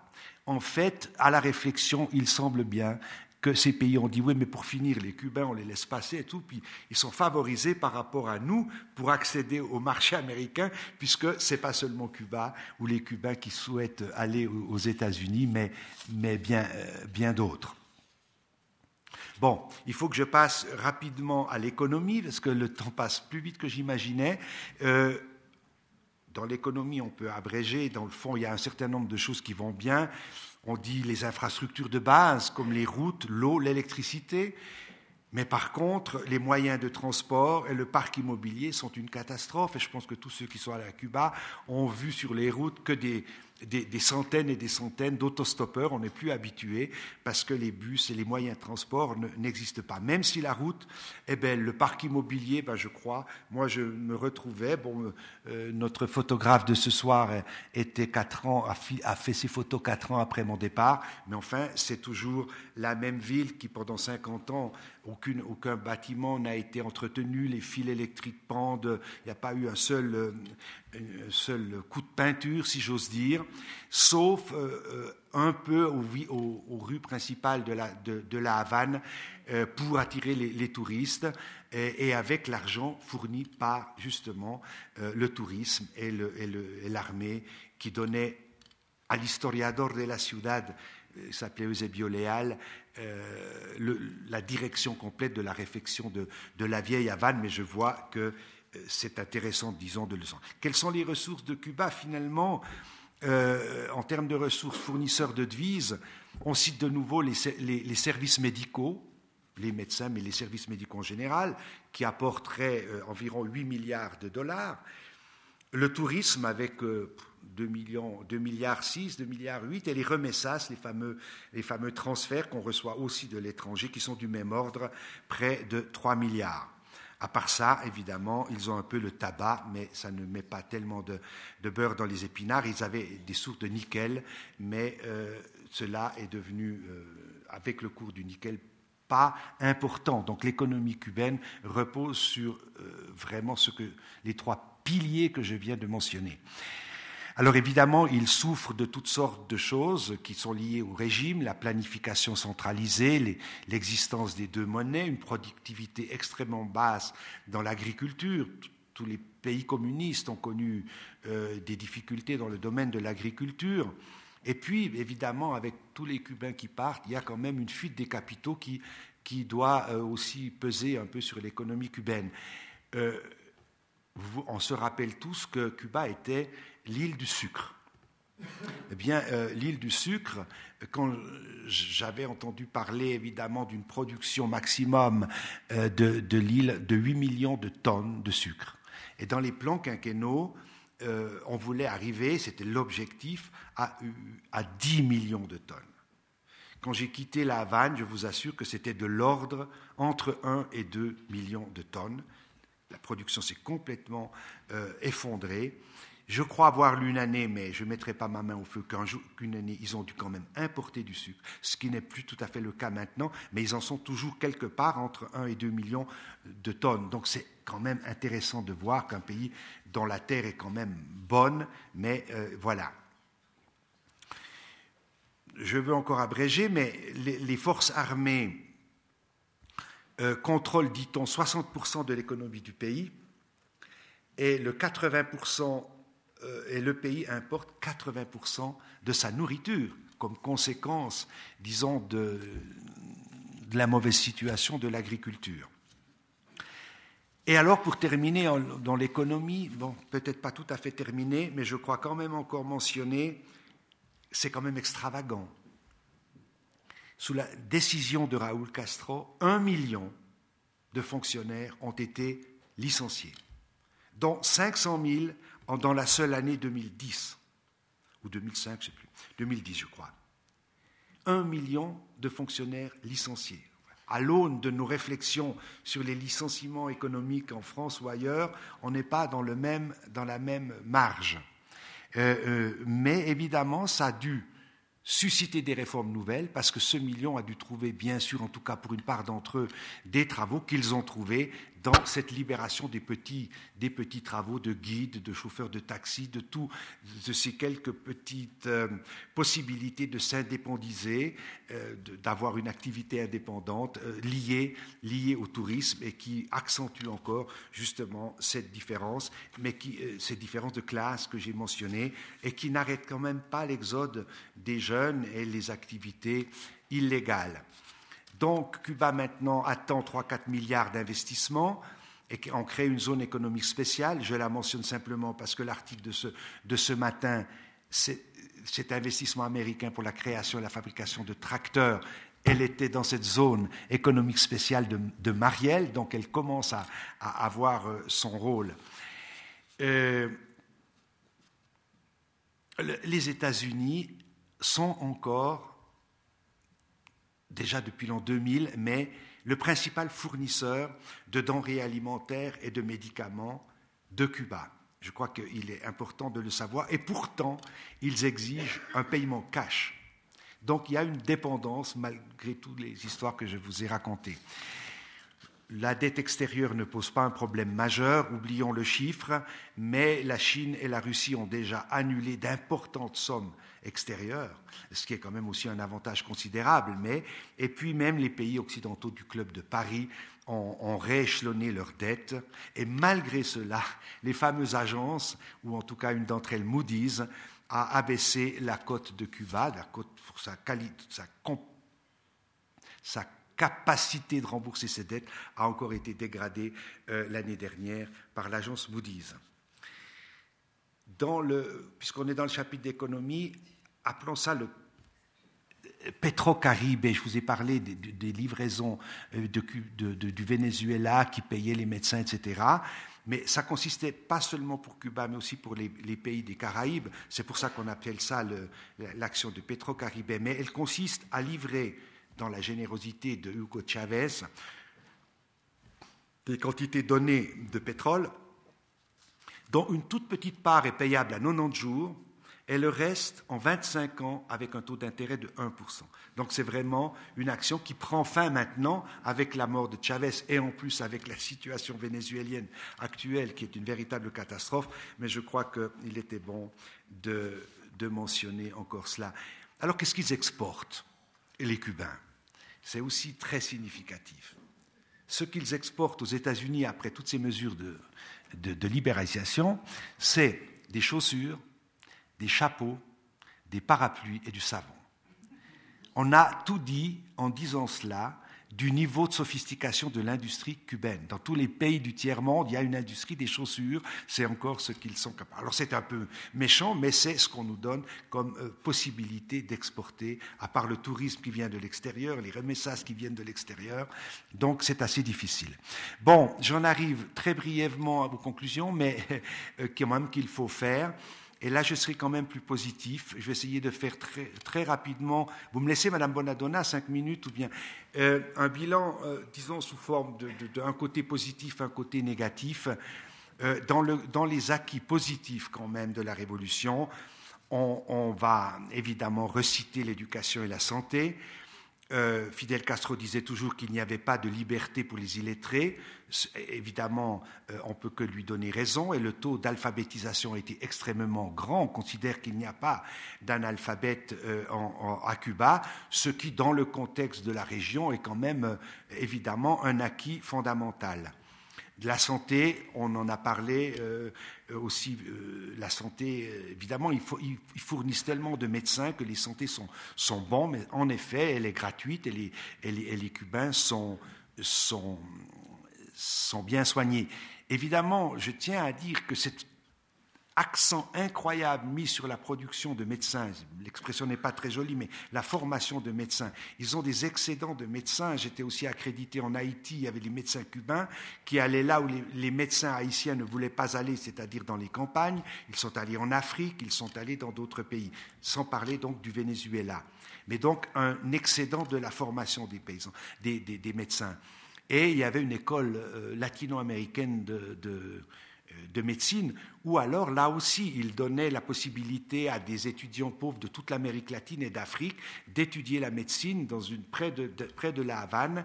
Et donc là, alors ce n'étaient pas des, médecins, je pense qu'ils repartaient dans leur pays, c'était très bien, mais enfin, on voit où l'accent, à quel point il a été mis sur ces formations euh, euh, médicales et gratuites. Dans le contexte de l'éducation, on peut aussi évidemment parler de culture, parce que la culture est aussi une, chose qui marche bien, qui est gratuite, qui est pratiquée par beaucoup de gens sous une forme ou sous une autre, n'est-ce pas? Le cinéma est très populaire, la, musique, les danseurs, euh, les sports aussi, ça fait partie un peu de cette culture, cette culture euh, au sens euh, que, Fidel Castro voulait de culture générale. C'est ça qui était assez paradoxal pour moi dans les discours de, Fidel Castro. Il voulait rester le, presque le, dernier des pays à, privilégier d'abord euh, la culture générale. D'ailleurs, il disait qu'il voulait faire el pueblo más culto del mundo, clairement le peuple le plus cultivé du monde, mais sous la forme de culture générale et humaniste. Ce n'est évidemment pas une critique, mais ça pose des problèmes de débouché, n'est-ce pas? Et pour dire une simple, une simple phrase après les médecins, euh, moi j'ai eu une pharmacienne et un avocat qui m'ont prié à plusieurs reprises de les prendre pour euh, lavar le piso de la résidence, n'est-ce pas? Donc euh, Là aussi, les problèmes d'équilibre se posent et, là, il y a de véritables problèmes. J'ai trouvé aussi tout à fait intéressant de voir à quel point les gens étaient alors éduqués dans le sens humaniste du terme. J'ai beaucoup aimé quand notre photographe, j'ai oublié son prénom, euh, son nom, euh, disait qu'il avait été sensible à, la relation humaine à Cuba. Ça, c'est incontestable. Euh, le médecin ne va pas se comporter euh, euh, comme, un supérieur, même que la sélection pour être, pour être médecin, c'est peut-être les, les, meilleures notes, ce sont pour les, études en médecine, mais il y a une, une, relation humaine qui est incontestablement une réussite. Et moi, je classe encore dans la réussite parce qu'il faut bien comprendre que les désavantages sont compensés par cela il y a euh, aussi la sécurité. Alors la sécurité, ça peut être la sécurité parce qu'on est contrôlé à tous les coins de rue, et ça c'est quand même très liberticide, etc. Mais ça donne de la sécurité. Mais j'ai deux aspects que je vais vite vous mentionner euh, qui m'avaient frappé. C'est le niveau élevé de la protection civile. Euh, vous savez qu'il y a régulièrement deux ou trois tempêtes tropicales à Cuba. J'en ai vécu deux ou trois, mais une extrêmement forte. Euh, je vous assure que ça fait un peu, un peu peur. Euh, et que le lendemain, on retrouve dans toutes les rues de la Havane les armes, ce ne sont pas des, sapins. Donc trois semaines après, ils ont repoussé ou presque, c'est incroyable. Mais sur le moment, les vents enfin, les tourmentent. Mais euh, la protection civile est telle qu'il n'y a aucune panique chez les gens. J'ai vécu une occasion où 400 000 personnes de la ville de La Havane, lors d'une de montée des eaux, que sais-je, avait été déplacé en 24 ou 48 heures et aucune victime. Donc c'est quelque chose qui rend les gens quand même sécurisés et reconnaissants de ce qu'on fait pour eux. Ils n'ont pas rien comme dans d'autres pays, mais les différentes choses que j'ai mentionnées et celle-là. Et cette même protection, cette sécurité, elle est aussi appliquée, à mon avis, dans le domaine médical par exemple pour euh, les, les, épidémies de dengue. La dengue, c'est un peu le cicade maintenant, ça vient par les moustiques, n'est-ce pas? Eh bien, j'ai vécu une fois où, immédiatement les mesures sont prises de, de fumiger euh, toutes les maisons pour éradiquer le, risque de, de, dengue. Les gens ne paniquent pas et ils savent exactement. Donc, je trouve que ça va euh, au crédit dans ce bilan euh, côté positif. Le côté que moi j'appelle négatif, c'est évidemment la réussite dans l'économie. On ne peut pas continuer de vivre dans un tel déséquilibre euh, où, l'on vit, où on survit plutôt grâce à l'aide extérieure. On ne, on ne produit pas grand-chose, on n'est pas capable de vendre autre chose que des parapluies et des chapeaux, même si c'est le chapeau de Campagne Segundo qui se vendait aux enchères assez cher, mais le, chanteur de, de, Buena Vista Social Club. Mais enfin, euh, on n'arrive pas à vivre de cela. Je vous ai mentionné l'agriculture, je n'y reviens pas. Mais donc, si la jeunesse euh, est tellement attirée à partir sous une forme ou sous une autre, plus facilement maintenant, mais même encore l'année dernière par la voie terrestre que j'ai mentionnée, c'est qu'il y a quand même euh, une tentative de, une tentation évidemment d'améliorer. Parce que voilà, la foi, révolutionnaire, je le disais déjà avant, mais enfin, c'était très bien pour la première génération, c'était un petit peu moins fort à la deuxième, et maintenant les jeunes qui sont, malgré l'absence d'Internet, qui commencent à s'ouvrir et tout, mais enfin, euh, avec tous les voyages qui sont, ils savent comment ça se passe, et donc ils sont tentés encore maintenant de partir parce que la gentillesse, l'humanisme, c'est bien, mais à, 10-20 dollars par mois, c'est quand même extrêmement pénible. Donc je ne voudrais pas euh, minimiser l'importance de, ce qu'on appelle l'échec économique, parce que, pas me répéter encore une fois, mais sans l'URSS, pendant la période là, Cuba ne se développe pas. Après, toute seule, c'était quasi un pays famélique. Ensuite, il a fallu de nouveau l'aide du Venezuela et on en vient maintenant à la nécessité impérieuse d'avoir de, bonnes relations avec les États-Unis, qui sont malgré tout et depuis l'an 2000 le principal fournisseur de ce que je vous ai dit, c'est-à-dire de l'alimentation et des médicaments. Pas par générosité des Américains, probablement pas, mais par pression des pays, des, États agricoles des États-Unis qui sont bien contents de pouvoir fournir euh, leur alimentation et les médicaments. Néanmoins, une dépendance absolue. Alors quand on dit patria, indépendance, souveraineté, etc., moi, ça me fait penser à la souveraineté aussi de, de, de, l'UDC suisse, indépendant, oui, mais souverain, oui, mais qu'est-ce qu'on dépend aussi de beaucoup de choses? Mais enfin, c'est une autre, un autre débat. Euh, alors voilà, ma conclusion, c'est que, c'est que pour toutes les raisons que je viens de brièvement exposer, euh, on, n'arrivera pas à Cuba à ne pas entreprendre une libération dans le domaine de l'économie. Euh, alors pas pour en faire tout de suite une économie capitaliste, euh, mais pour en faire en tout cas une économie plus libéralisée et probablement avec euh, le respect plus marqué des, lois du marché qui, dans le monde entier, en celles qui ont produit de la richesse et, quand même amélioré euh, améliorer la, qualité des gens. Alors évidemment, la question se pose, euh, et par la pression des jeunes générations, je crois, et d'ailleurs, euh, Raoul Castro l'a déjà commencé de l'appliquer, mais par petites mesures, je crois là que dans les circonstances actuelles, la pression va s'accentuer et que probablement il faudra céder un peu. Par contre, évidemment, sur le régime politique, sur le régime politique, c'est, ils sont obsédés bien sûr par l'expérience Gorbatchev. et donc, accorder des libertés politiques, c'est déjà faire une fissure, et quand la fissure est là, le mur risque de tomber. Et c'est pour ça que j'ai insisté un tout petit peu sur l'idée que que euh, c'est assez intéressant de voir qu'il prépare l'avenir. Parce que déjà, il y a 20 ans, on disait qu'est-ce qu'il y aura après les frères Castro? On en est toujours là. Mais enfin, il y a ces événements-là, euh, y compris du fils de Raoul Castro, et puis de la fille qui fait des tournées dans le, dans le monde entier, puisqu'elle est venue à Neuchâtel. Euh, elle a pris maintenant la cause des homosexuels qui avaient été si maltraités pendant les, deux, trois premières décennies de, de, la Révolution. Et maintenant, la fille de Raoul. Donc, on voit bien qu'il prépare quelque chose qui va dans ce sens. Mais euh, voilà donc mon impression et que, euh, dans l'économie devra y avoir des mesures de libéralisation, mais que le régime, étant donné que le parti politique, la, la, police, euh, l'armée sont bien organisés, euh, qu'ils ont eu le temps de se préparer, j'ai l'impression qu'on va vers un régime qui devrait s'inspirer plus du modèle, du modèle chinois ou vietnamien que du modèle Gorbatchev.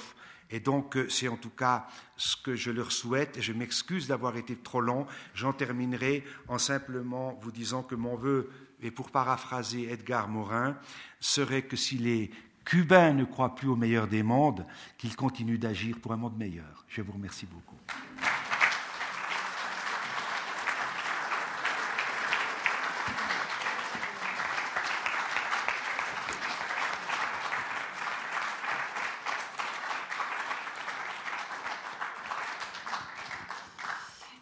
Merci beaucoup à Jean-Claude Richard. C'était passionnant d'avoir aussi cet aspect rétro, enfin, historique euh, de Cuba, de bien se remettre tout en tête dans la progression, dans les différentes périodes euh, économiques notamment euh, qu'a connu Cuba. Et c'est vrai que on sent bien, on est dans ce virage. Dans, vous parliez de, de, Gorbatchev, c'est vrai que la chute du mur, ça a été la fin d'un monde, euh, je dirais, euh, dual comme ça. Cuba, c'est vraiment le dernier pratiquement des bastions, parce que oui, mais parce que la Chine la Corée du Nord. Oui, la Corée du Nord, mais, qui est, un autre système. Voilà. Les On médecins... parlait beaucoup de communisme des, du communisme des Caraïbes, n'est-ce mhm, pas, mhm. qui ont le caractère quand même du soleil, de la musique, etc. C'est un peu différent, effectivement. Oui, c'est très différent. Voilà, on a devant nous euh, un peu moins d'une demi-heure pour, euh, pour, vous poser encore des questions, pour discuter un petit peu de, cet avenir aussi, même si effectivement on n'a pas la boule de cristal, mais de comprendre un petit peu comment euh, la rencontre va pouvoir se, faire entre le monde quand même, le plus proche voisin qui sont quand même les États-Unis, avec, avec Cuba, et comment, sur le plan de l'idéologie, sur le plan de l'économie, comment cette rencontre-là va pouvoir se, se, négocier. Mais je ne voudrais pas abuser, il y a une question là-bas?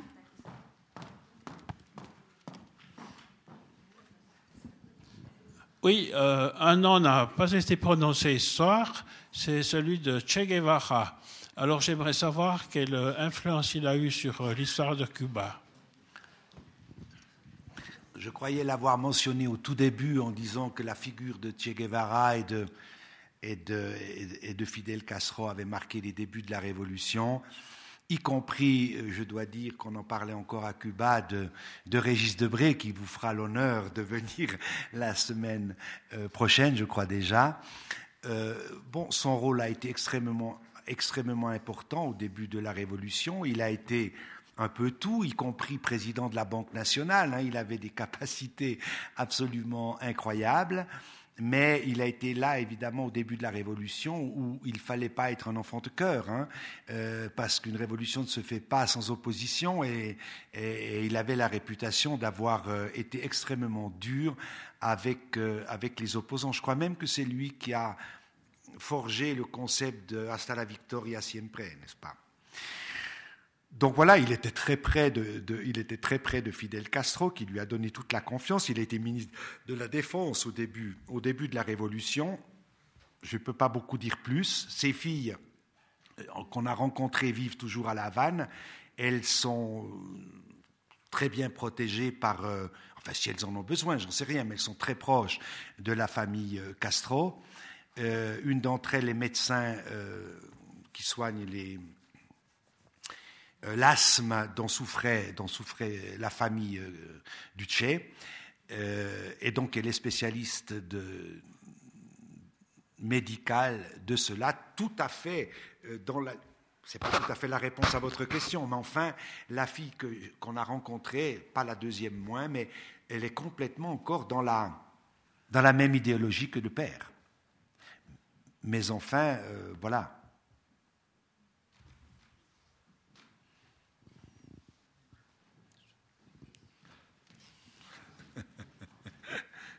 Question ici. Je voudrais poser une question un peu farfelue, qui n'est même pas une question.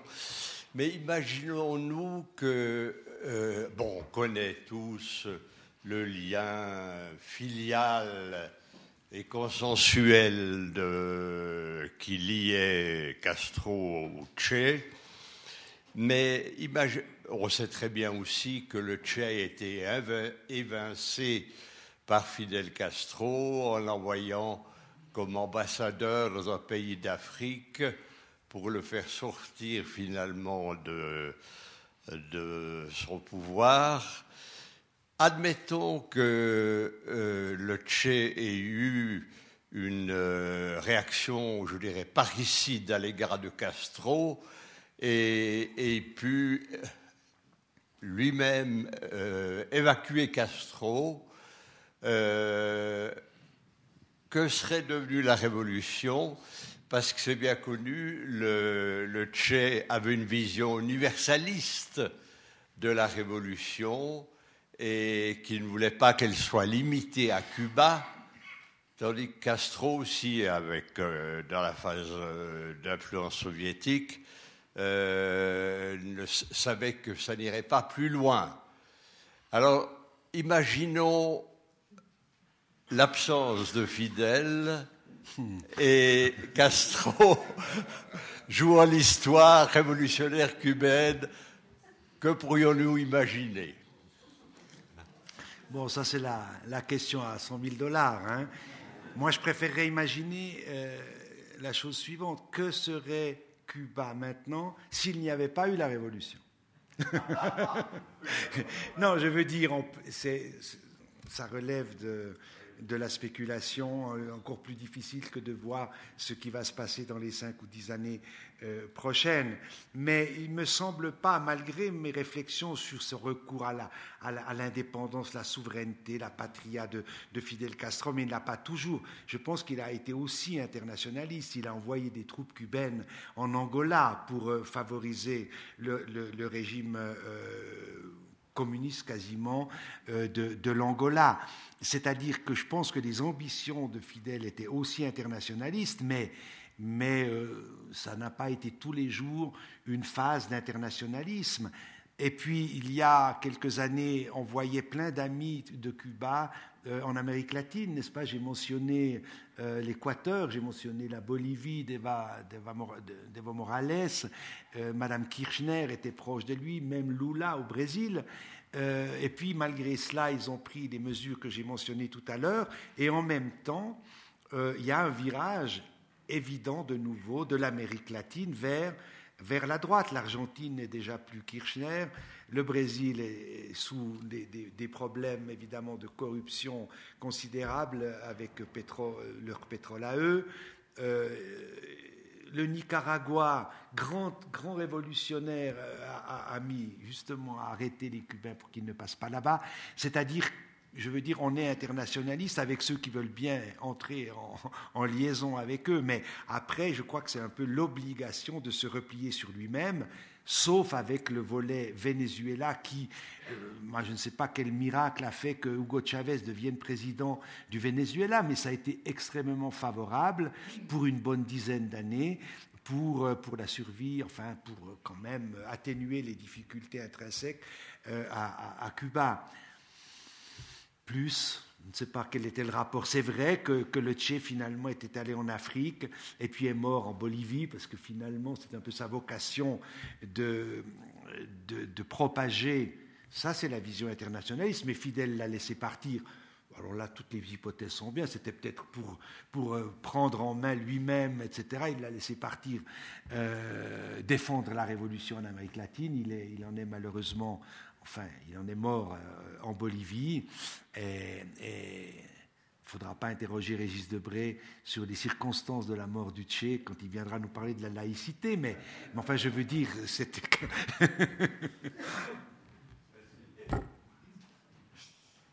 Une question ici? Bonsoir monsieur. Euh, je vais vous poser une question qui est en rapport euh, aux entreprises qui sont situées du Locle jusqu'à la Chaux-de-Fonds et par rapport à mon métier. Donc je suis ingénieur biomédical et vous parlez d'une euh, éducation de pointe au niveau de la médecine à Cuba et d'un problème pour s'émanciper internationalement au niveau des entreprises. Est-ce qu'il serait possible d'avoir une éducation, est-ce que vous avez vu durant votre présence à Cuba, une éducation d'ingénieurs, des universités, des écoles euh, de haut niveau qui pourraient permettre d'avoir justement des entreprises dans le biomédical comme on a ici avec Johnson Johnson, euh, avec PFM Médical, etc. Il me semble que oui. C'est-à-dire que euh, le, professeur docteur Cavalli en saurait plus que moi, mais j'avais en effet visité aussi, euh, c'était connu pas que de moi, mais un centre de, recherche euh, biomédicale qui était d'ailleurs dirigé, je crois bien, par le frère de Carlos Larrey, le numéro 3 du régime qui a été évincé, que j'ai mentionné tout à l'heure. C'est-à-dire que, comme ils concentrent énormément les moyens qu'ils ont, qu'ils sont par définition, comme partout, limités, mais qu'ils les concentrent sur la médecine et sur la recherche médicale, je crois bien qu'il y a quelques relations entre l'école polytechnique de Lausanne et, certains centres de recherche, dont celui euh, médical de la Havane. Euh, ça, je n'en doute pas. Les Cubains étaient persuadés qu'ils découvriraient peut-être les premiers le vaccin contre le sida, parce que là aussi, ils ont pris des mesures qui étaient d'ailleurs pas conformes aux recommandations de l'Organisation mondiale de la santé. Ils ont, ils ont vraiment parqué les sidéens euh, dans un coin, euh, à la Havane euh, proche, mais qui n'était pas la mesure qui était conseillée, qui a été appliquée dans nos pays, avec beaucoup plus de, de liberté, même de précaution, mais pas les parquer, pas les isoler. Cuba a appliqué cette mesure-là. Oui, parce qu'il disait qu'en plus d'avoir pris cette mesure-là, c'était une parenthèse, mais euh, leur recherche dans le domaine du, vaccin possible du sida, ils étaient euh, assez en pointe. Bon, entre-temps, c'est plus difficile euh, que, dans les autres pays aussi, mais enfin, ils ont, ils ont des centres de recherche qui se sont probablement encore développés. Mais ça, c'est un premier aspect de la question. L'autre aspect de votre question qu'il faudrait voir, si j'ai bien compris, c'est la création d'entreprises, hein, de, de biomédicales, etc. Et cela, à mon avis, il n'y en a pas jusqu'à présent, mais ça pourrait le devenir, justement dans le cadre d'une politique d'ouverture, puisqu'on demande des investissements, il pourrait, il pourrait y avoir des, des, entreprises pharmaceutiques qui vont faire une tentative dans la zone où sont allés les Américains à Marielle ou, ou des choses comme ça. Euh, je vous ai cité Nestlé, Nestlé a pu, mais c'est la seule entreprise suisse parce que c'était quasiment interdit. L'activité économique libre est, complètement interdite, mais en même temps on est dans le paradoxe. Euh, mais ça pourrait changer éventuellement progressivement en fonction de cette nouvelle loi pour attirer les, capitaux, les investissements étrangers. Ils espèrent 3 à 4 milliards par année. Dans ces 3 à 4 milliards, il pourrait y avoir, des, surtout dans le domaine biomédical, quelqu'un qui progressivement, c'est une hypothèse, mais ce n'est pas une hypothèse euh, euh, impossible à, envisager. Pour poursuivre, peut-être avant de passer encore la parole, euh, sur les, atouts euh, qu'a Cuba euh, dans, son activité, savez-vous, connaissez-vous quelles ont été les mesures pour lutter contre l'illettrisme? Parce que aujourd'hui en Suisse, on, on, est confronté à quand même une partie de la population qui souffre d'illettrisme, pas d'analphabétisme, mais d'illettrisme. Qu'est-ce qu'ils ont fait? Comment ils ont fait pour arriver à ce niveau-là d'éducation?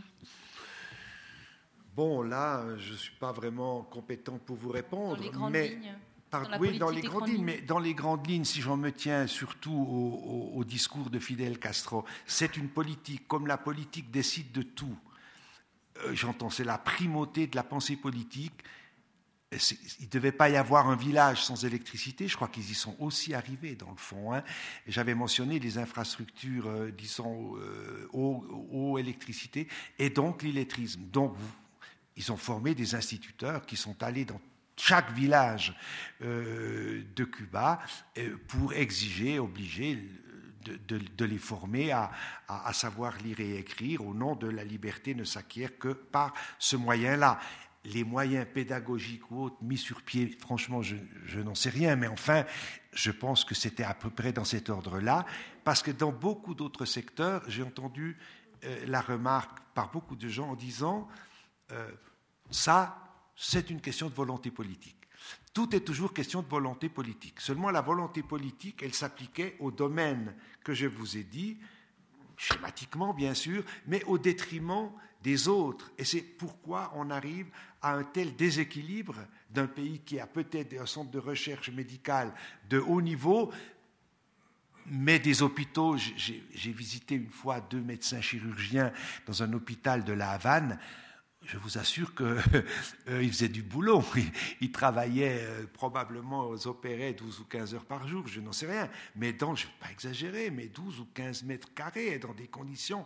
Alors, ils opéraient quand même, mais aucun, aucune nouvelle machine, etc. Donc, c'est ça le problème, me semble-t-il, c'est l'équilibre. Un pays, une politique se fait, bien sûr, avec des priorités temporaires, mais là, ils n'ont pas changé, en tout cas pas assez vite, l'équilibre. Et quand j'ai insisté un peu lourdement sur la situation des immeubles de la Havane, c'est parce que je ne savais même pas, hein, notre ami le photographe a dit qu'il y a une maison qui s'effondrait par euh, par, par, jour, je crois qu'il a dit à La Havane. Moi, je n'avais pas entendu ça, mais elles étaient toutes potentiellement en train de s'écrouler, éventuellement tenant par un, bout de bois, qui, euh, un tronc qui les soutenait, etc., les fils électriques. Donc, quand on ne met pas d'argent dans un budget de l'État, pas du tout sur l'immobilier, ben, l'immobilier s'effondre après 50 ans et maintenant il y en a 50 ans de travaux à faire pour la rénover. Alors c'est un peu polémique ce que je dis là, mais c'est un peu comme ça que, je, le ressens, il, souffre maintenant de profonds déséquilibres.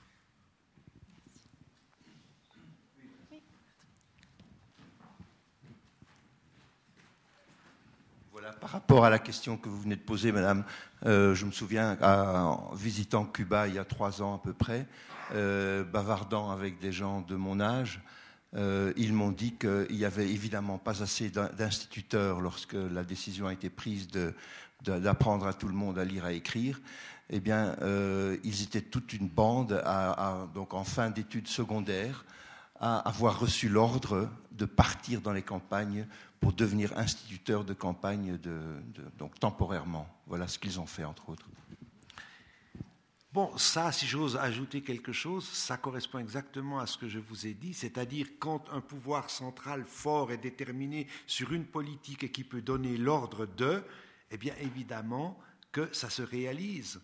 Les médecins qui partaient au Venezuela, ils n'étaient pas forcément candidats, encore qu'ils gagnaient, je pense, un peu plus puis des espoirs, mais enfin, ils devaient partir. En Haïti, c'est une anecdote, mais enfin quand même, ma collègue ambassadeur d'Haïti, c'était sous, sous Jean Bertrand Aristide, elle était médecin, mais elle était ambassadeur d'Haïti à Cuba. Et je lui dis, oui, mais pourquoi tu pratiques pas ton métier? Ils en ont besoin. Mais elle ne voulait pas quitter Port-au-Prince, elle ne voulait pas aller dans la campagne, dans un état euh, calamiteux, évidemment, encore pire qu'à Cuba. Eh bien, euh, les médecins cubains, par ordre, non, mais ils y allaient. Et ils allaient précisément où les médecins nationaux ne voulaient pas aller. Alors ça, c'est l'avantage, mais c'est aussi pas sur une base, disons, de liberté. Et, vous aviez avantage à dire, à ne pas dire non, si on vous disait à tel instituteur qui savait écrire euh, ou pas forcément formé, mais tu vas là-bas, et avec la foi révolutionnaire plus. Voilà, ça va exactement dans le sens du discours que je tenais précédemment. J'ai une question par rapport aux, personnes qui entourent euh, Raoul, Fidel Castro. Euh, vous avez parlé d'un million de fonctionnaires mis euh, à la porte. Moi, j'aimerais sentir un peu ces gens-là, voir où est le curseur entre pragmatisme et idéologie, parce que vous avez bien dit, voilà, en gros, Fidel, c'est l'idéologue, Raoul, c'est le pragmatique. dans le sens où, oui, oui, mais je, je pense que vous êtes dans le juste, effectivement, mais par rapport à, ce qu'on peut attendre de cette rencontre de nouveau avec les, lois du marché, etc., comment ça va réagir? Parce que là, on a un petit peu la pointe de l'iceberg, la succession qui se prépare, mais j'imagine qu'il y a tout un personnel de fonctionnaires, un personnel politique. Comment vous, si vous avez pu les rencontrer, à part ces deux personnes que vous mentionnez, comment vous, on, peut les percevoir et comment ces personnes-là vont réagir à euh, des nouvelles réalités économiques, une nouvelle logique commerciales, etc. Est-ce que vous pouvez nous en dire un peu plus sur les gens qui gravitent autour des personnalités les plus en vue? Bon, euh, mon sentiment, c'est que, euh, comme j'ai dit que c'était très bien organisé, que les gens qui gravitent autour sont probablement des gens qui ont eu et qui ont peut-être encore la foi révolutionnaire. Moi, je me suis trouvé un jour au, ministère des Affaires étrangères avec un haut fonctionnaire qui a l'audace de me dire, on parlait, je ne sais pas de quel avenir, enfin, il me dit, mais nous, la révolution, on est là pour mille ans, monsieur l'ambassadeur. Bon, donc les millénaristes, ça existait de tout temps, mais ils l'étaient aussi là. Je ne suis pas sûr qu'ils le répéteraient, mais ils avaient besoin, d'abord peut-être par conviction, mais en tout cas probablement par euh, Sprachregelung, comme on dirait à Berne, euh, pour parler de, le langage euh, officiel.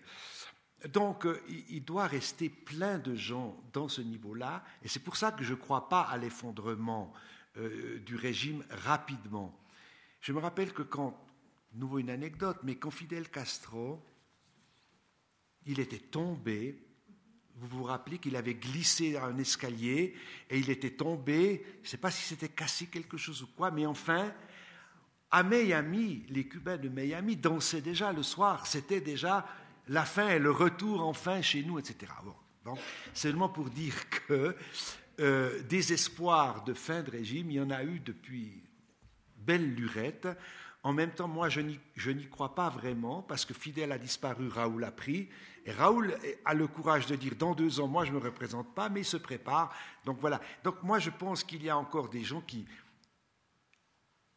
avec ou sans la foi révolutionnaire, mais enfin, il y a des privilégiés quand même. Quand on est près du régime, sous une forme ou sous une autre, on, est quand même des privilégiés, même si ça ne prend pas des proportions, et puis en tout cas ce n'est pas pour rouler avec des Ferrari ou des choses comme ça, pour se distinguer, non, mais vous comprenez.